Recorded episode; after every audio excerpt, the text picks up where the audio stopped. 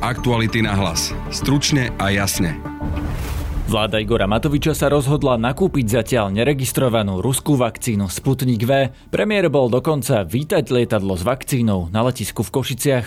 2 milióny vakcín pomôžu zaočkovať milión ľudí na Slovensku. Vicepremiérka Veronika Remišová žiada zmeny vo vakcinačnej stratégii. Pýtali sme sa jej aj na Sputnik. Neregistrovanou vakcínou by som neodporúčala očkovať ani seba, ani mojich blízkych, ale ani žiadneho občana v Slovenskej republike. Od stredy budú platiť sprísnené opatrenia a policia ich bude aj prísnejšie kontrolovať. Od stredy budú v teréne okrem policajtov v služobnej rovnošate aj policajti v civilnom odeve. Budete počuť aj spoluautorku najnovších zmien opatrení, vedkyňu Silviu Pastorakovú zo Slovenskej akadémie vied aj z iniciatívy Veda pomáha predlžujeme stav, kde nikto nemôže byť úplne slobodný, pretože nedokážeme spoločne zabrať. Počúvate podcast Aktuality na hlas, moje meno je Peter Hanák. Premiér Igor Matovič mal pred chvíľou tlačovku na Košickom letisku, kde pristálo prvé lietadlo s ruskou vakcínou Sputnik V. Tu je krátky zostrih toho najpodstatnejšieho. Za nami vidíte uh, naše lietadlo, v ktorom je prvá dávka vakcíny Sputnik V, prvá dávka z 2000, eh, pardon, z 2 miliónov vakcín, ktoré sme vyrokovali s Ruskou federáciou. Pevne verím, že Ruská federácia ukáže aj plnením týchto zmluv v jednotlivých termínoch, aj množstvách, že je stabilný partner, na ktorého sa v týchto ťažkých časoch eh, môžeme spolahnuť. Samozrejme, kľúčová časť eh, očkovania na Slovensku bude prevádzaná vakcínami, ktoré zazmluvila Európska komisia, ale vzhľadom na to, že ochorenie COVID-19 eh, nepozná nejaké geograf- eh, geopolitické smerovanie a nie je o politike, a je to naozaj o ochrane zdravia a životov, tak si myslíme, že je mimoriadne správne nakúpiť aj ruskú vakcínu, spolahlivú vakcínu a umožniť ľuďom, ktorí sa na Slovensku s ňou očkovať chcú, aby sa ňou očkovať mohli. 2 milióny vakcín pomôžu zaočkovať milión ľudí na Slovensku. Milión ľudí na Slovensku. V priebehu následujúcich dvoch mesiacov nám príde milión vakcín podľa zmluvy, to znamená pre pol milióna ľudí a potom následne v máji a v júni ďalší milión vakcín pre ďalšieho pol milióna ľudí. Ako som povedal, verím, že ruská strana dodrží aj termíny, aj množstva. Ak v, tomto množ- v týchto množstvách a v termínoch e, tieto vakcíny na Slovensko prídu, Slovensko na základe Sputnika V bude môcť zrýchliť tempo očkovania v najbližších mesiacoch o viac ako 40 O viac ako 40% Ďakujem veľmi pekne aj ministrovi zdravotníctva za jeho odvahu, lebo viete o tom, že teda pred viac ako týždňom sme sa pokúsili presadiť uznesenie na vláde, kde sme potrebovali súhlas všetkých koaličných partnerov. Nakoniec priamo strana za ľudí vetovala toto rozhodnutie. Rovnako aj podmienky si kladla strana SAS eh, a tým pádom nezostalo nič iné, len aby tú odvahu eh, rozhodnúť v tejto veci eh, zobral do svojich rúk minister zdravotníctva. A presne v súlade so zákonom rozhodol o tom, že táto vakcína aj bez registrácie Európskej liekovej agentúry a slovenského šuplu môže byť používaná. Nech sa páči, pán minister zdravotníctva. Dámy a páni, Súčasná epidemická situácia na Slovenskej republike je nesmierne vážna.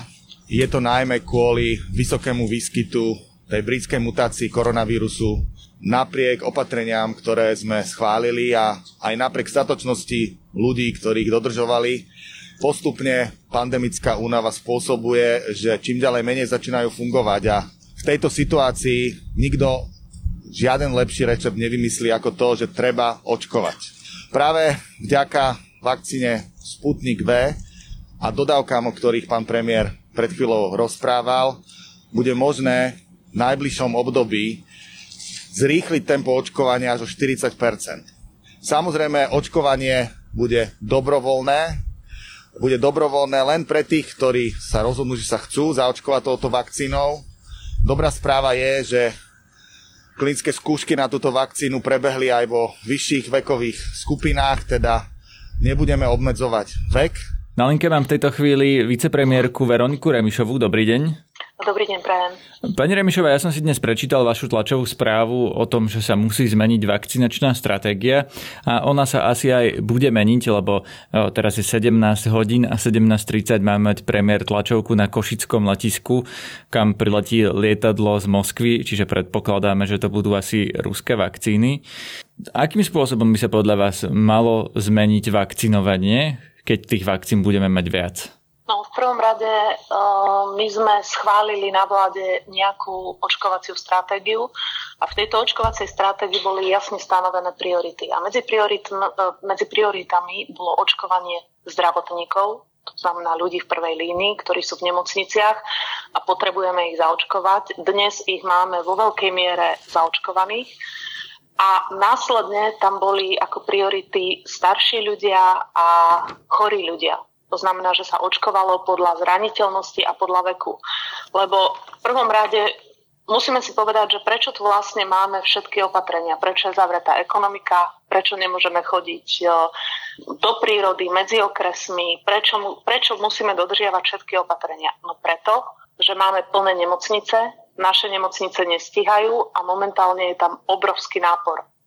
A číslo obsadenosti v nemocniciach je aj kľúčový parameter v COVID automate. Ako náhle e, obsadenosť nemocnic COVID pacientami klesne pod určitú hodnotu, aj opatrenia sa budú uvoľňovať.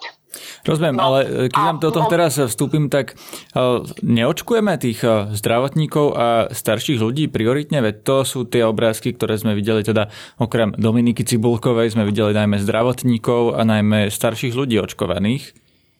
No a ešte dokončím. A, najväčší počet, ktorý máme v nemocniciach momentálne, sú to najmä starí ľudia. Keď sa pozriete na krivku, že kto je momentálne na umelej plúcnej ventilácii, ktorá veková skupina, tak to je veková skupina 55-65 e, rokov. Následne je to veková skupina 65-75 a potom sú to 45-55. Čiže absolútnou prioritou pre nás, aby sa uvoľnili nemocnice, by mali byť ľudia 55-65 rokov. To sú zároveň starí ľudia, ktorí nie sú dôchodcami, a musia chodiť do roboty a sú veľmi ohrozenou skupinou, ktorí sú aj medzi obeťami. Čiže ak momentálne v piatok bola zmena vyhlášky ktorú e, vyhlasilo ministerstvo zdravotníctva, kde umožnili touto vyhláškou očkovať sa aj 10 e, tisícom mladých ľuďom, tak si myslím, že to nie je správne. Rozumiem, ale teda to, čo navrhujete vy, alebo to, čo by chcela vaša strana, koaličná strana za ľudí, e, je to, aby sa očkovali teda nie ľudia nad 85 rokov, ale ľudia nad čo, 55 rokov, alebo 60 rokov, alebo akú hranicu by ste navrhli? Ale nie, e, my hovoríme, že sa má ísť v prvom rade podľa veku a podľa zraniteľnosti. To znamená, očkovali sa kategórie ľudí nad 85 rokov, e, následne myslím, že 75 rokov a teraz sa má ísť presne podľa veku. Nemali by sme pred, pred 65-ročnými e, očkovať 20-ročných. To nedáva žiadnu logiku. A to sa deje? Ľudia, No tak podľa najnovšej vyhlášky je toto možné, áno. To sú ktorá to, čo ste mysleli. 26. Tí predavači, kontrolóri v MHD, sprievodcovia vo vlaku, toto je to, čo vám prekáža? Tak to môže byť v zásade e, ktokoľvek, kto je v kontakte s klientom. Čiže je tu pomerne obrovský priestor bez obmedzenia veku pre všetkých, kto sú v kontakte s, e, s klientom. No a teraz, keď e, zrejme príde ten sputnik, lebo ja, ja to teda ešte v tejto chvíli, keď robím tento rozhovor, sa mi potvrdené nemám, vy môžete mať aj lepšiu informáciu, ale kým poslucháči budú počúvať tento podcast, asi budeme vedieť, že či premiér Matovič vlastne oznámil to, že sa bude očkovať aj tou ruskou vakcínou, čiže predpokladajme, že tých vakcín budeme mať viac. Aj tak by ste očkovali len podľa veku a nie aj podľa toho napríklad, že kto musí chodiť do práce? No, tak to robia e, všetky vyspelé krajiny, či je to Izrael alebo iné krajiny, tak e, idú presne touto logikou, keďže starší ľudia, čím, čím vyšší vek, tým väčšie riziko, že e, ľudia končia v nemocniciach a parameter obsadenosti nemocníc je kľúčový pre manažment pandémie, to znamená, čím dlhšie budeme mať plné nemocnice, tým dlhšie tu budeme mať opatrenia, tak všetky krajiny logicky najprv očkujú tých, čo plnia nemocnice. To znamená starší, zraniteľný. A ja nevidím dôvod, prečo na Slovensku by sme to mali robiť opačne. Vy by ste sa nechali zaočkovať tou ruskou vakcínou, ktorá ešte nie je registrovaná na európskej úrovni? Ja som to povedala úplne jasne. Ja by som sa neregistrovanou vakcínou akoukoľvek, akejkoľvek výroby nenechala očkovať. My tu máme v Európskej únii e, prísne procesy, ktoré sú práve preto prísne, aby sme lepšie chránili občanov, aby sme zabezpečili, že vakcíny, ktoré tu máme, sú účinné a bezpečné. Preto neregistrovanou vakcínou by som neodporúčala uh, očkovať ani seba, ani mojich blízkych, ale ani žiadneho občana v Slovenskej republike. Z tohto, čo hovoríte, aj z toho, o čom sme sa bavili na začiatku tohto rozhovoru, že teda e, očkovacia stratégia vlády by sa mala zmeniť, aj z toho, čo ste povedali teraz, vyplýva, že v koalícii sú na to pomerne rozdielne názory. Ako vyzerá tá diskusia v tej koalícii, keď sa bavíte medzi vlastne štyrmi ľuďmi, predsedami koaličných strán? O, hovorili ste o tom na koaličnej rade, o, tom, o tejto napríklad vakcinačnej stratégii, ako presadzujete vy a čo vám na to povedali vaši koaliční partneri? Diskutovali sme o tom aj na vláde, aj na koaličnej rade. Čo sa týka používania neregistrovaných vakcín, asi nepoviem žiadne tajomstvo, keď poviem, že v tom sme strana za ľudí, je v tom osamelá. To znamená, že e, jediný máme zásadné stanovisko v tom, že občanov Slovenskej republiky by sme nemali očkovať neregistrovanými vakcínami, ktoré neprešli prísnou kontrolou bezpečnosti a účinnosti. A čo sa týka druhej otázky, zmena očkovacej stratégie, tam si myslím, že e, samozrejme diskutovali sme o tom e, aj na vláde, ale pomerne je to čerstvá téma ale myslím, že každý rozumný človek sa zhodne na tom, že ak momentálne najviac ľudí v staršom veku končí v nemocniciach, tak prioritne potrebujeme zaočkovať práve tieto kategórie ľudí. No ale práve teraz eh, ste povedali, že to tak v praxi nie je, čiže preto sa pýtam, či ste sa o tom rozprávali napríklad s ministrom zdravotníctva alebo teda s jeho stranickým šéfom, pánom Matovičom a či ste vlastne adresovali tieto výhrady najprv im, lebo eh, keď kritizovali vás eh, zo strany SAS pred niekoľkými týždňami, tak vaše výhrady boli, že, že ak niekto má voči mne niečo, mal by najprv zdvihnúť telefón a zavolať mne, čiže ja sa vás teraz pýtam, či ste zdvihli telefón a zavolali ste Igorovi Matovičovi alebo Marekovi Krajčimu?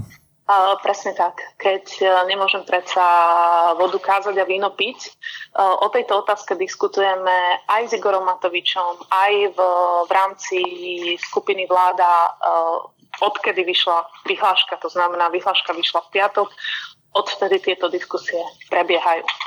A áno, aj na koaličnej rade, aj na v rámci vlády. Snažím sa presadzovať to, aby tak, ako to bolo pôvodne nastavené v očkovacej stratégii, aby sme prednostne očkovali starších a chorých ľudí. Kto presadil to, že sa budú očkovať napríklad tí predavači alebo sprievodcovia alebo kontrolóri MHD? Tí, teda, e, to zrejme je to, čo máte tu výhradu, že sa očkujú, mali očkovať aj mladší ľudia. Kto to presadil na úrovni koalície? Je to kompetencia ministerstva zdravotníctva, takže predpokladám, že tá diskusia prebiehala na, na úrovni ministra zdravotníctva. Pre mňa o vyhláške, o zmene vyhlášky takýmto spôsobom sme nikdy, nikdy ani na úrovni koaličnej vlády sme nikdy nediskutovali. Lebo keď to obhajuje napríklad SAS, počuli sme cez víkend eh, pani poslankyňu Zemanovú, ktorá obhajovala to, že eh, by mali byť vlastne očkovaní ľudia, ktorí sú ekonomicky aktívni, tak som predpokladal, že napríklad SAS mohla niečo takéto v koalícii presadzovať. Čiže toto sa nestalo? To nebolo predmetom debaty na koaličnej rade? Nie. Takáto o, zmena o, očkovacej stratégie, a to hovorím, že to je radikálna zmena očkovacej stratégie, predmetom diskusie na koaličnej rade nebola. No a keď ste sa e, to dozvedeli a volali ste teda premiérovi Matovičovi a diskutovali ste s Marekom Krajčím, ministrom zdravotníctva, čo vám na to oni povedali? Diskutovala som e, v prvom rade s pánom premiérom. E, ja verím, že dospejeme k nejakému povedala by som k nejakému konsenzu, oslovila som aj konzílium odborníkov s cieľom prehodnotiť túto zmenu. Aktuality na hlas. Stručne a jasne. Od stredy budú platiť prísnejšie opatrenia, napríklad zákaz vychádzania po 8 večer, zákaz ciest mimo okres a podobne.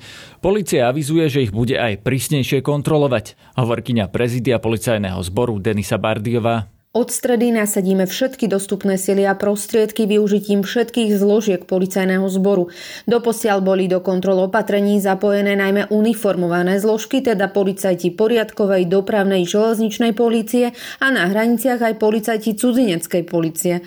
Od stredy budú v teréne okrem policajtov v služobnej rovnošate aj policajti v civilnom odeve. Z taktického hľadiska presné počty a časy kontrol uvádzať nebudeme, môžeme však verejnosť ubezpečiť, že svoje úlohy úlohy plníme zodpovedne a s maximálnym nasadením.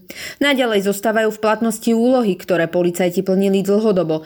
Teda do služieb s policajtmi budú aj naďalej velení príslušníci ozbrojených síl Slovenskej republiky. Policajti sa pri kontrolách zamerajú predovšetkým na miesta so zvýšenou koncentráciou osôb, ako sú lyžiarske strediska, nákupné strediska, železničné a autobusové stanice, nástupišťa, potraviny, drogerie, zásielkovne, odberné miesta a podobne.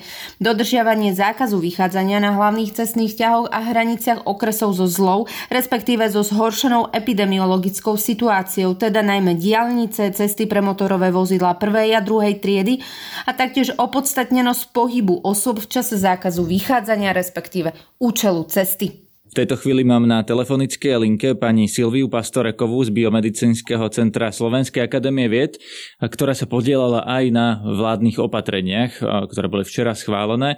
Dobrý deň. Dobrý deň. Pani Pastoreková, no tak vy, keďže ste sa podielali na tých opatreniach, ja predpokladám, že si myslíte, že sú správne. Dalo by sa spraviť ešte niečo viac v tejto pandémii, v tejto situácii, že Slovensko je naozaj medzi najhoršími krajinami na svete keď sa pozrieme na tie opatrenia, tak sa toho až tak veľa nezmení. Moja otázka teda je, dalo by sa spraviť viac? Samozrejme, teraz možno nie je taký veľký rozdiel oproti tomu, čo bolo predtým, ale my očakávame rozdiel v tom, akým spôsobom sa budú realizovať. Opatrenia samozrejme v krajine majú svoje pravidlá, môžu byť z hľadiska epidemiologického veľmi prísne, ale musia dbať aj na, na sociálno-ekonomické a psychologické aspekty. Z toho dôvodu sme sa snažili do tých sprísnených opatrení dostať aj určité benefity alebo kompenzácie, aby ich ľudia dokázali lepšie zvládať, lebo hlavným kameňom úrazu alebo hlavným dôvodom tej situácie je, že naozaj už nastala pandemická únava a nie všetci nielenže chcú, ale ani doka- nedokážu všetci tieto opatrenia dodržiavať práve kvôli tomu, že sa ocitajú v existenčných problémoch. Takže našou snahou bolo navrhnúť opatrenia tak, aby sme mohli veľmi výrazne obmedziť mobilitu a aby sme dokázali vlastne urobiť väčší kus práce ešte pred nemocnicami do akej miery sa podľa vás zníži tá mobilita? Čím? Veď stále platia tie výnimky, ktoré ľudia majú, teda že môžu chodiť aj do práce, aj do prírody, aj do obchodov. V podstate takmer všade, alebo každý si nájde e, nejakú výnimku, pod ktorú schová e, to, že vyjde z domu, veď to vidíme, keď sa stačí sa pozrieť z okna. Naozaj podľa vás toto prispieje k niženiu mobility?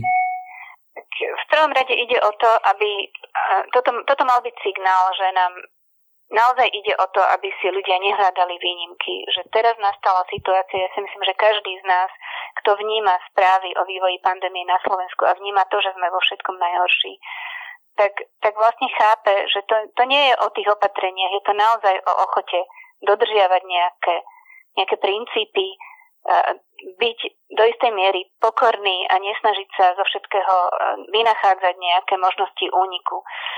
Jedno z opatrení, ktoré má trošku regulovať práve to hľadanie tých únikových ciest, je opatrenie zákazu vychádzania večer od tej 20. hodiny do 1 hodiny nočnej, kedy vieme, že sa odohrávali rôzne stretnutia. Ehm, vlastne celý princíp spočíva v tom, aby, aby sme si všetci uvedomili, že základným prostriedkom alebo základným spôsobom, akým sa vírus šíri, sú naše stretnutia. Keby sme sa nestretávali, tak ten vírus by sa nemal ako šíriť, mohol by sa šíriť iba v rámci úzkých rodín alebo domácnosti, čo sa dosť často deje práve preto, že ľudia donesú ten vírus domov.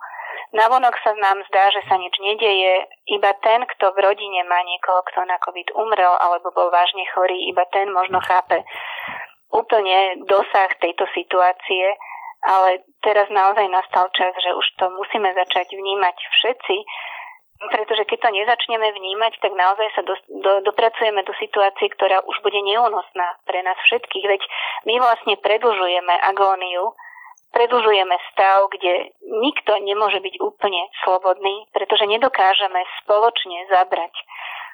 Veď um, práve zmyslom týchto opatrení je poukázať na to, že ak naozaj teraz aj tí, ktorí rebelujú a ktorým sa nechce dodržiavať opatrenia, sa trošku s pokorou pozrú do očí aj ostatným ľuďom, že, že možno dokážeme naozaj spomaliť ten nárast. Ale ak nebudeme toto neustále hovoriť a ak sa nepoukáže na to, že naozaj mm, je potrebné, aby sme trochu viacej zabrali, tak, tak, na, tak budeme stále v tej istej situácii, ktorá sa bude neustále zhoršovať, až nakoniec dospejeme do úplne hraničného stavu a to predsa myslím si, že nikto nechce. Pani Pastoraková, nemali tie opatrenia, ktoré aj teraz sa sprísňujú, prísť skôr, lebo predsa len už je marec, vážnu situáciu tu máme od decembra. Minister Krajčí dokonca už pred Vianocami presadzoval tvrdší lockdown už od nejakého 16. decembra alebo dokonca skôr, vtedy to vláda odmietla. Naozaj nemali tieto opatrenia priskôr, aby sa predišlo no, tejto katastrofe, čo je teraz v nemocniciach? Pán redaktor, viete, toto je re- naozaj rečnícka otázka, na ktorú aj vy viete odpoveď a každý z nás na ňu vie odpoveď, že mali prísť skôr, ale proste nestalo sa. Počúvajte aj naše ďalšie podcasty. Napríklad ráno budeme mať rozhovor so zdravotníckým analytikom Martinom Smatanom, ktorý sám prekonal COVID-19. Z našich ďalších podcastov by som rád upozornil najmä na príbehy 20. storočia o pani Dalme Špicerovej, ktorá pred mesiacom zomrela vo veku 91 rokov a počas SMP bola partizánkou, predtým prežila väznenie v koncentračnom tábore v Novákoch. Tento podcast nájdete v našom feede podcasty Aktuality.sk na Spotify aj v ďalších aplikáciách a cez víkend vyšiel aj na webe Aktuality.sk. Na dnešnom podcaste sa podielal Matej Ohrablo. Zdraví vás Peter Hanák. Aktuality na hlas. Stručne a jasne.